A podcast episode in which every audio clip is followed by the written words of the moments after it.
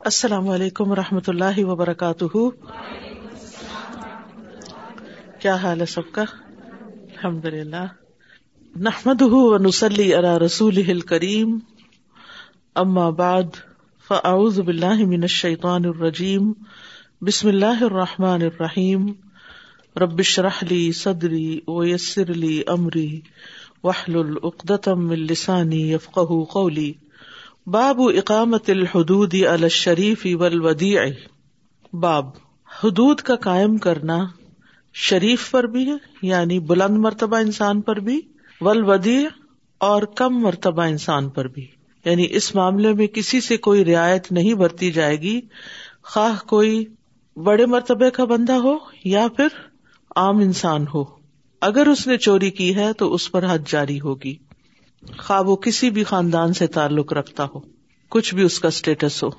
حدثنا ابو الولید، حدثنا اللیسو ان ابن شہاب ان اروتا ان عائشتا ان اسامتا کلم النبی صلی اللہ علیہ وسلم فمرأت فقال انما هلك من كان قبلكم انهم كانوا يقيمون الحد على الوديع ويتركون الشريفه ولدی نفسی بیدی لو ان فاطمت فعلت ذلك لقطعت يدها حضرت عائشہ رضی اللہ تعالی عنہ روایت کرتی ہیں کہ اسامہ رضی اللہ عنہ نے ان اسامت کلم النبی صلی اللہ علیہ وسلم کہ انہوں نے بات کی نبی صلی اللہ علیہ وسلم سے فی امراطن ایک عورت کے بارے میں کہ اس کی حد جاری نہ کی جائے۔ جس عورت نے چوری کی تھی تو اسامہ رضی اللہ عنہ نے ان کی سفارش کی۔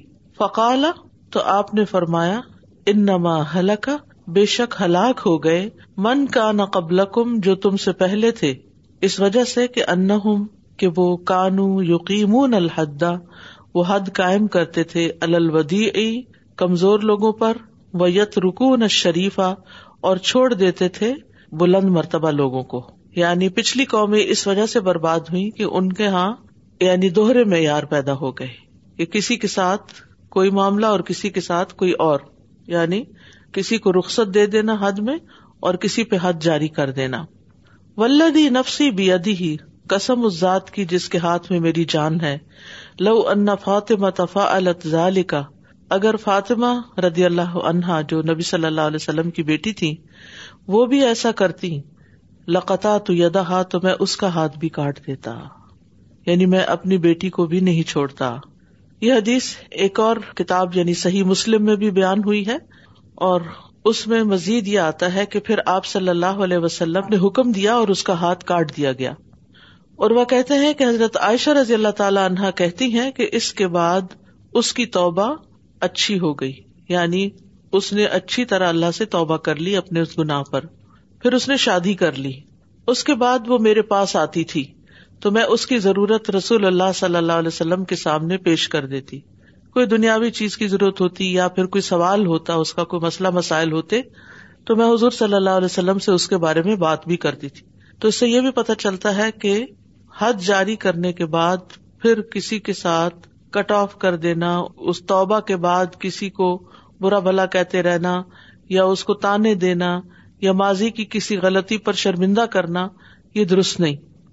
تو اس حدیث میں ہم دیکھتے ہیں کچھ نکات جو مزید واضح ہو سکتے ہیں، جیسے ولدی نفسی بھی ادی قسم اس ذات کی جس کے ہاتھ میں میری جان ہے۔ یعنی جو زندگی اور موت اور تمام چیزوں کی تدبیر اور تقدیر مقرر کرنے والا ہے۔ یعنی جو ہر چیز کا انتظام کرنے والا ہے۔ اور اس قسم کے الفاظ کے ساتھ قسم کھانا جائز ہے۔ کیونکہ اشارہ کس کی طرف ہے؟ اللہ سبحان تعالی کی طرف۔ یعنی اس کی صفات کے ساتھ قسم ہے ایک طرح سے، اس کے افعال کے ساتھ۔ پھر اسی طرح فاطمہ رضی اللہ تعالی عنہا کی فضیلت کا بھی ہم سب کو معلوم ہے۔ یعنی اس فاطمہ نے چوری کی، اگر یہ فاطمہ چوری کرتی تو بھی میں اس کا ہاتھ کاٹ دیتا۔ اس سے حضرت فاطمہ کی فضیلت ثابت ہوتی ہے کہ حضرت فاطمہ رضی اللہ تعالی عنہا نصب کے اعتبار سے، خاندان کے اعتبار سے تمام جہان کی عورتوں سے افضل ہیں۔ آپ اہل جنت کی عورتوں کی سردار ہیں۔ اور بے شک وہ فاطمہ جو مخزوم قبیلے سے تعلق رکھنے والی تھی، ان سے زیادہ شرف رکھتی تھی۔ تو اسی لیے آپ نے فرمایا کہ وہ تو فاطمہ مخزومیہ کی بات ہے، اگر فاطمہ بنت محمد صلی اللہ علیہ وسلم یعنی جن کا مرتبہ بہت ہی بلند ہے، اگر یہ بھی چوری کرتی تو ان کا بھی ہاتھ کاٹ دیا جاتا۔ اس جملے سے کیا پتا چلتا ہے کہ ان کی فضیلت ان پر ہے، بلکہ دنیا کی تمام عورتوں پر ہے۔ یعنی یہ اس عورت سے کہیں افضل و اشرف ہیں جس کے بارے میں آپ نے ہاتھ کاٹنے کا حکم دیا۔ اسی طرح یہ بات بھی پتہ چلتی ہے کہ نبی صلی اللہ علیہ وسلم نے حدود کے معاملے میں محبت کو آڑے نہیں آنے دیا۔ ہم عام طور پر جس بچے سے محبت ہوتی ہے یا جس انسان سے محبت ہوتی ہے، اس کی غلطی تو معاف کر دیتے ہیں۔ لیکن جس کے ساتھ ہمیں کوئی ضد ہو یا کوئی تعلق نہیں، اس کو خوب اچھالتے ہیں۔ تو اس معاملے میں بھی عدل و انصاف سے کام لینا چاہیے۔ اور نبی صلی اللہ علیہ وسلم کی حضرت فاطمہ سے محبت جو تھی، وہ جانی پہچانی تھی۔ آپ نے ان کو جنتی عورتوں کی سردار بتایا تھا۔ آپ ان کے آنے پر اپنے گھر میں جہاں بیٹھے ہوتے تھے، وہاں کھڑے ہو جاتے تھے۔ اور پھر ان کا ماتھا چومتے تھے اور ان کو اپنی جگہ پر بٹھا دیتے تھے۔ تو اس سے آپ اندازہ لگائیں کہ حضرت فاطمہ کی نبی صلی اللہ علیہ وسلم کے ہاں کیا عزت اور کیا مقام تھا۔ اور حضرت فاطمہ بھی نبی صلی اللہ علیہ وسلم سے بے پناہ محبت کرتی تھی۔ لیکن نبی صلی اللہ علیہ وسلم نے اللہ کی حدود کے معاملے میں کسی تعلق اور رشتے کو بیچ میں نہیں رکھا۔ جو اللہ کا حکم ہے وہ اللہ کا حکم ہے۔ اس لیے ہم جانتے ہیں کہ نبی صلی اللہ علیہ وسلم گھر والوں کے ساتھ ہنسی مذاق بھی کرتے تھے، گھر کے کام بھی کر دیا کرتے تھے، لیکن جو ہی آزان کی آواز آتی تو گھر والوں سے اجنبی ہو جاتے تھے۔ کہ اب اللہ کی طرف سے بلاوا آ گیا تو یہی ہوتی ہے ولدین امن اشد حب اللہ محبت سب سے بڑھ کر اللہ سے ہونی چاہیے، اس کو ثابت کرنا پڑتا ہے۔ اور ہر انسان کی زندگی میں ایسے امتحان آتے ہیں کہ جس سے یہ پتا چلتا ہے کہ وہ اللہ سے زیادہ محبت کرتا ہے یا کسی اور سے زیادہ محبت کرتا ہے۔ تو جو اللہ سے محبت کرتا ہے، وہ اللہ کی بات کو کبھی نیچا نہیں کرے گا۔ وہ ہمیشہ اس کو سب سے آگے ہی رکھے گا۔ تو ہم دیکھتے ہیں کہ نبی صلی اللہ علیہ وسلم نے حضرت فاطمہ رضی اللہ تعالی عنہ سے محبت کے باوجود حق کا ساتھ دیا۔ پھر اسی طرح اگر کوئی معزز انسان چوری کرے، تو اس سے حد ہٹانے کے لیے کوئی بہانے یا کوئی تعویلیں نہیں تراشنی چاہیے کہ کسی طرح اس کو اس سے نکال لیا جائے۔ بلکہ جب حد واجب ہو جائے تو پھر اس کے معاملے میں رحم نہیں کھانا چاہیے۔ اور اس حدیث سے واضح طور پر یہ بات پتہ چلتی ہے کہ اللہ کی حدود کا نفاذ معاشرے کے ہر طبقے کے لیے برابر ہے۔ اور جب اس معاملے میں عدل نہ کیا جائے تو زمین پر فساد پیدا ہوتا ہے۔ اگلا باب ہے، باب کراہیت شفا فی الحدی ادارف یا سلطانی باب جب حد کا مقدمہ حاکم کے پاس پہنچ جائے، پھر سفارش کرنا منع ہے۔ جب حد کا مقدمہ کس کے پاس پہنچ جائے؟ حاکم کے پاس پہنچ جائے۔ تو پھر سفارش نہیں ہو سکتی۔ تو امام بخاری نے یہ باب باندھا ہے اور اس میں کراہیت جو ہے، یہ کراہیت تحریمی ہے۔ یعنی جب قرآن یا حدیث یا اسلاف کے اقوال میں کراہیت کا لفظ آتا ہے تو صرف ناپسندیدگی کے معنوں میں نہیں آتا، بلکہ مکرو سے مراد حرام ہو جاتا ہے۔ وہ کہا کے نزدیک کراہیت کا لفظ جو ہے یا کراہت کا لفظ جو ہے، اس کے برعکس ہوتا ہے۔ اور اس سے مراد ناپسندیدہ چیز ہوتی ہے۔ لیکن یہاں کیا مراد ہے؟ حرمت کے معنوں میں۔ قرآن مجید میں کراہت تحریمی کی دلیل کیا ہے؟ اللہ سبحان تعالیٰ کا یہ قول و قدا ربو کا اللہ تابد اللہ و بال والدینی احسانہ و اما یب لغن ان دقل کے برا احد ہوما او کلا ہوما فلا تق الحما افن ولا تنہر ہوما اسی طرح ولا تختلو اولاد کم خشیت املاک اپنی اولاد کو مفرسی کے ڈر سے قتل نہ کرو۔ کل کا کان سی ان ربی کا مکروہ یہ ساری چیزیں جو ہیں، یہ سورت بنی اسرائیل کا ایک رکو ہے، جس میں بہت سی حرام چیزوں کا ذکر کیا گیا ہے۔ تو اس کے آخر میں کیا کہا گیا؟ کل کا کان سیو ان ربی کا مکرو یہ سب کام ان کا برا تیرے رب کے ہاں ہمیشہ سے ناپسندیدہ ہے۔ تو ناپسندیدہ مکروہ کا مطلب یہاں کیا ہے؟ یہ حرام ہے، یہ نہیں کر سکتے۔ کیونکہ اس میں قتل کے بارے میں بھی بات آتی ہے اور زنا کی بات بھی آتی ہے اور باقی چیزیں بھی۔ تو یہ ساری چیزیں حرام ہیں۔ اور جہاں تک سفارش کا تعلق ہے، تو سفارش سے مراد ہوتے کسی کو فائدہ پہنچانے کے لیے یا کسی کے نقصان کو دور کرنے کے لیے وسیلہ بن جانا۔ کسی سے جا کے بات کر لینا۔ جیسے نبی صلی اللہ علیہ وسلم جنتیوں کے لیے سفارش کریں گے تاکہ وہ جنت میں داخل ہو جائیں۔ ٹھیک ہے؟ تو یہ فائدے کے حصول کے لیے سفارش ہے۔ اسی طرح آپ سفارش کریں گے کچھ لوگوں کو جہنم میں جانے سے بچانے کے لیے۔ تو یہ کیا ان کا نقصان دور کرنے کے لیے ان سے سفارش کی جا رہی ہے۔ تو یہاں یہ کہا گیا کہ اظہارف یا سلطان جب معاملہ سلطان کے پاس پہنچ جائے یعنی کورٹ میں چلا جائے، عدالت میں چلا جائے تو اس وقت پھر سفارش نہیں ہوگی۔ اب جج کے اوپر ہے کہ وہ جو صحیح سمجھے گا بات کرے گا۔ لیکن اس سے پہلے پہلے اگر آپس میں ہی معاملے کو نپٹا لیا جائے اور ایک دوسرے کے ساتھ معاملہ حل کر لیا جائے یعنی کہ کوئی لڑائی جھگڑا ہوا، کوئی لین دین کا معاملہ ہے، تو کورٹ میں جانے سے پہلے اگر ہو گیا تو ٹھیک، ورنہ اگر کورٹ میں چلا گیا تو پھر آپ ناجائز سفارش نہیں کر سکتے۔ اور سلطان سے مراد کون ہے؟ قاضی یعنی جو حدود کا فیصلہ کرتا ہے، وہ نہیں جو حد نافذ کرتا ہے، ٹھیک ہے؟ ایک ہوتا ہے جو فیصلہ کرتا ہے اور ایک ہے جو امپلیمنٹ کرتا ہے، ٹھیک ہے؟ یعنی ملک کیسے چلتا ہے؟ ایک یعنی مقننہ ہوتی ہے جو قانون سازی کرتی ہے، عدلیہ ہوتی ہے جو عدل و انصاف سے کام لیتی ہے، انصاف کے تقاضے پورے کرتی یعنی جو ہمارا کورٹ سسٹم ہے، عدالتوں کا نظام ہے۔ فقی کا کام کیا ہوتا ہے؟ فقی جو ہے مثلاً میاں بیوی میں جھگڑا ہو گیا، طلاق کا کوئی واقعہ پیش آ گیا۔ وہ کسی عالم کے پاس جا کے پوچھتے ہیں کہ طلاق واقع ہوئی یا نہیں۔ تو وہ فقی یا عالم یا قاضی اس کو بتا دیتا ہے کہ طلاق واقع ہو گئی ہے۔ اب اس کے واقع ہونے کے بعد اس کا یہ کام نہیں کہ پیچھے جا کے ان کو گھر سے الگ الگ کرے۔ یہ کسی اور کا کام ہے، ٹھیک۔ حدیث نمبر سیون سیون سیون۔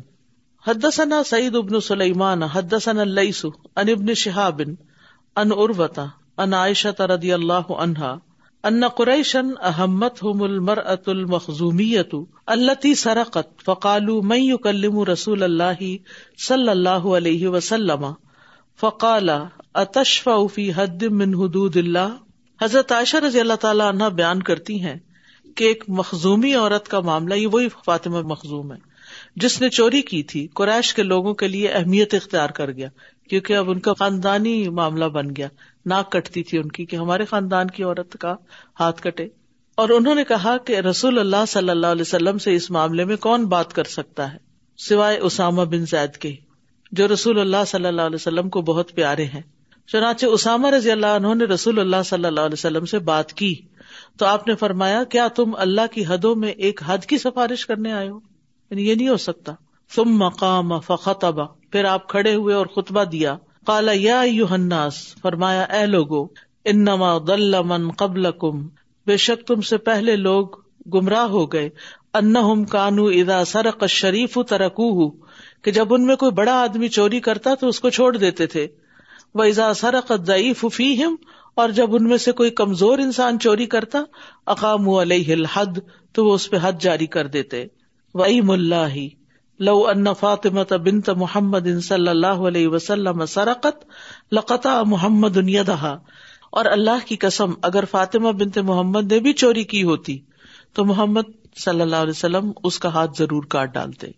تو اس سے کیا پتا چلتا ہے کہ اللہ کے حدود کے نفاذ میں کسی کی بھی سفارش قبول نہیں ہوگی۔ خواہ کوئی آپ کا کتنا ہی قریبی، پیارا، محبوب انسان ہی کیوں نہ ہو۔ کیونکہ کسی پیارے کی بات رد نہیں کی جا سکتی نا۔ یعنی انسان نہ نہیں کر سکتا۔ کہتے نا، فلاں کا تو میں منہ موڑ ہی نہیں سکتا۔ اس کو تو میں ریفیوز کر ہی نہیں سکتا۔ ایک اور موقع پر جب بدر کے قیدیوں کو چھوڑنے کی بات تھی، تو آپ نے فرمایا تھا کہ اگر ادی بن حاتم اس معاملے میں سفارش کرتا، تو میں اس کی سفارش کو جانے نہ دیتا۔ لیکن یہ حدود کا معاملہ ہے۔ باقی معاملات میں سفارش ہو سکتی ہے کسی کو فائدہ پہنچانے کے لیے یا کسی کو نقصان سے بچانے کے لیے، لیکن حدود کے معاملے میں نہیں۔ حدود کے معاملے میں حضرت اسامہ کی بات بھی آپ نے نہیں مانی۔ یہ خاتون جو تھے جن کے یہ قصہ بار بار آ رہا ہے، ان کا نام فاطمہ بنت اسود تھا۔ باپ کا نام اسود بن اسد تھا۔ یہ غزوہ بدر میں قتل ہوا تھا۔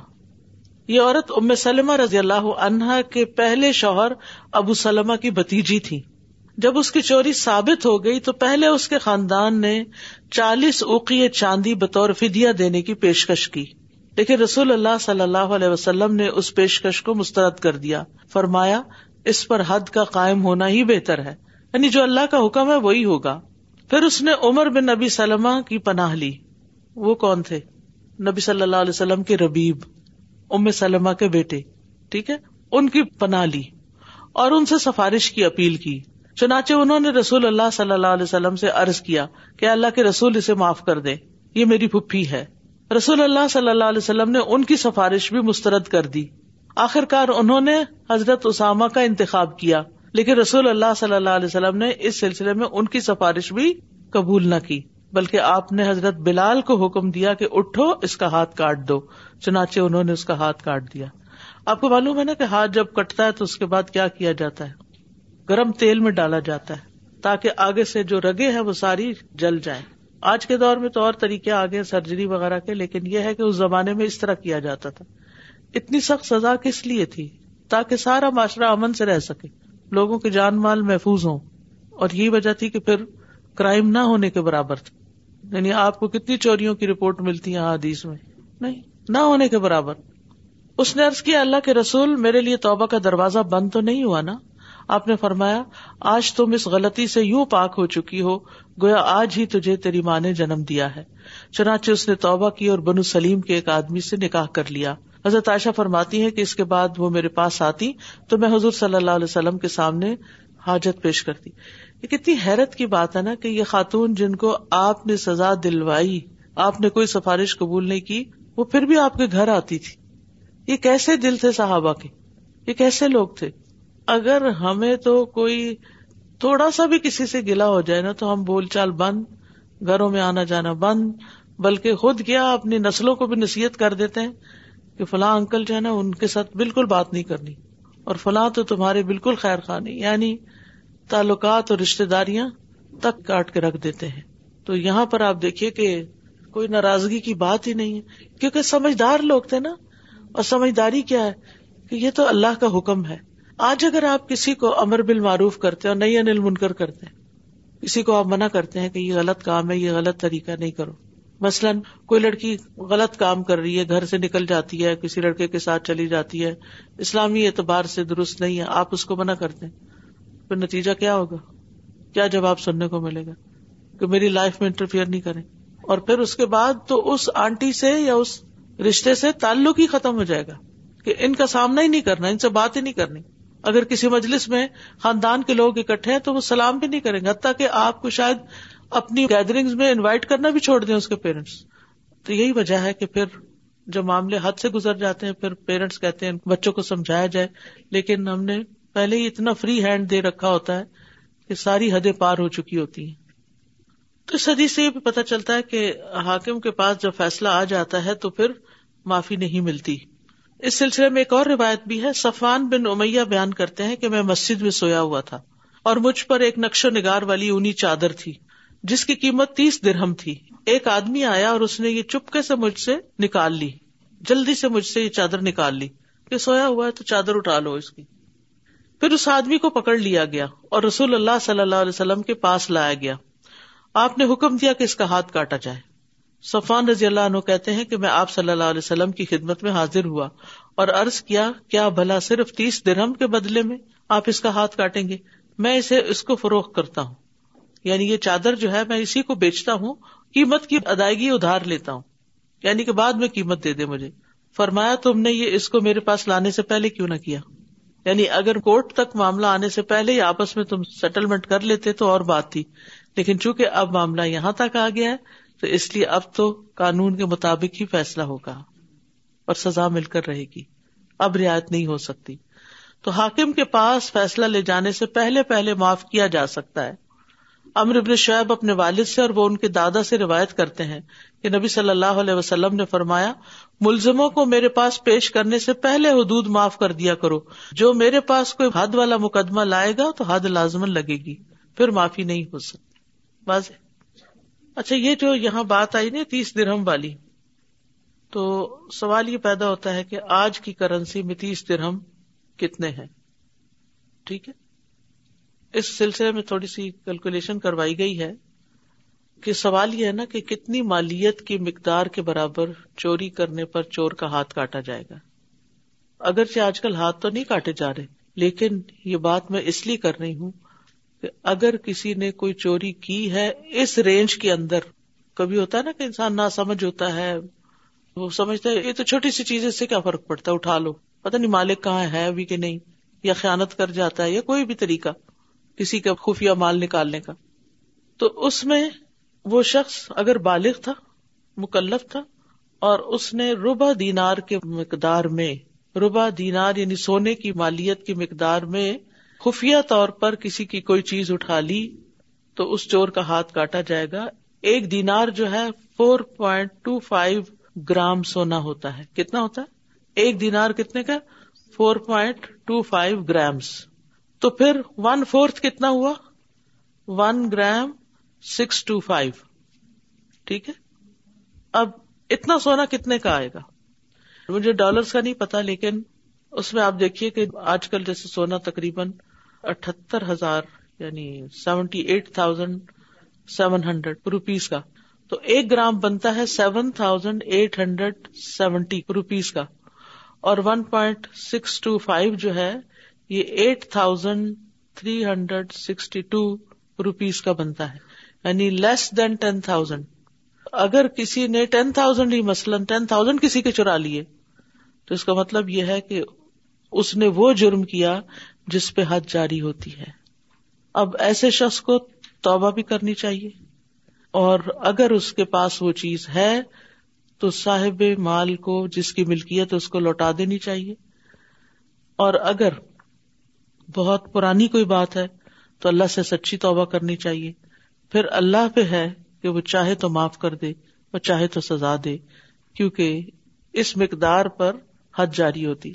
دس ہزار روپے ڈالر میں کتنے بنے گے ایٹی ڈالر ہی لگا لے تو اگر کوئی کسی کے ایٹی ڈالر یا ایٹی ڈالر کے برابر کوئی چیز کسی کی چراتا ہے، چاہے وہ کوئی کپڑا ہے، چاہے وہ جوتے ہیں، کیونکہ بعض اوقات مسجدوں میں جا کے لوگ جوتے چرا لیتے ہیں۔ اور ان جوتوں کی قیمت بعض اوقات کئی کئی سو ڈالر بھی بنتی ہے۔ تو کہتے کیا ایک جوتا ہی ہے نا؟ ہوں تو یہ انسان کو پتا ہونا چاہیے کہ کس درجے کی چوری پر حد جاری ہوتی ہے۔ اور اس کا یہ مطلب نہیں کہ اگر اس سے کم پہ یعنی آٹھ ہزار کی وجہ پانچ ہزار چوری کر لیے تو اس پہ حد نہیں ہے اس پہ تعزیر ہے سزا اس پہ بھی ہے۔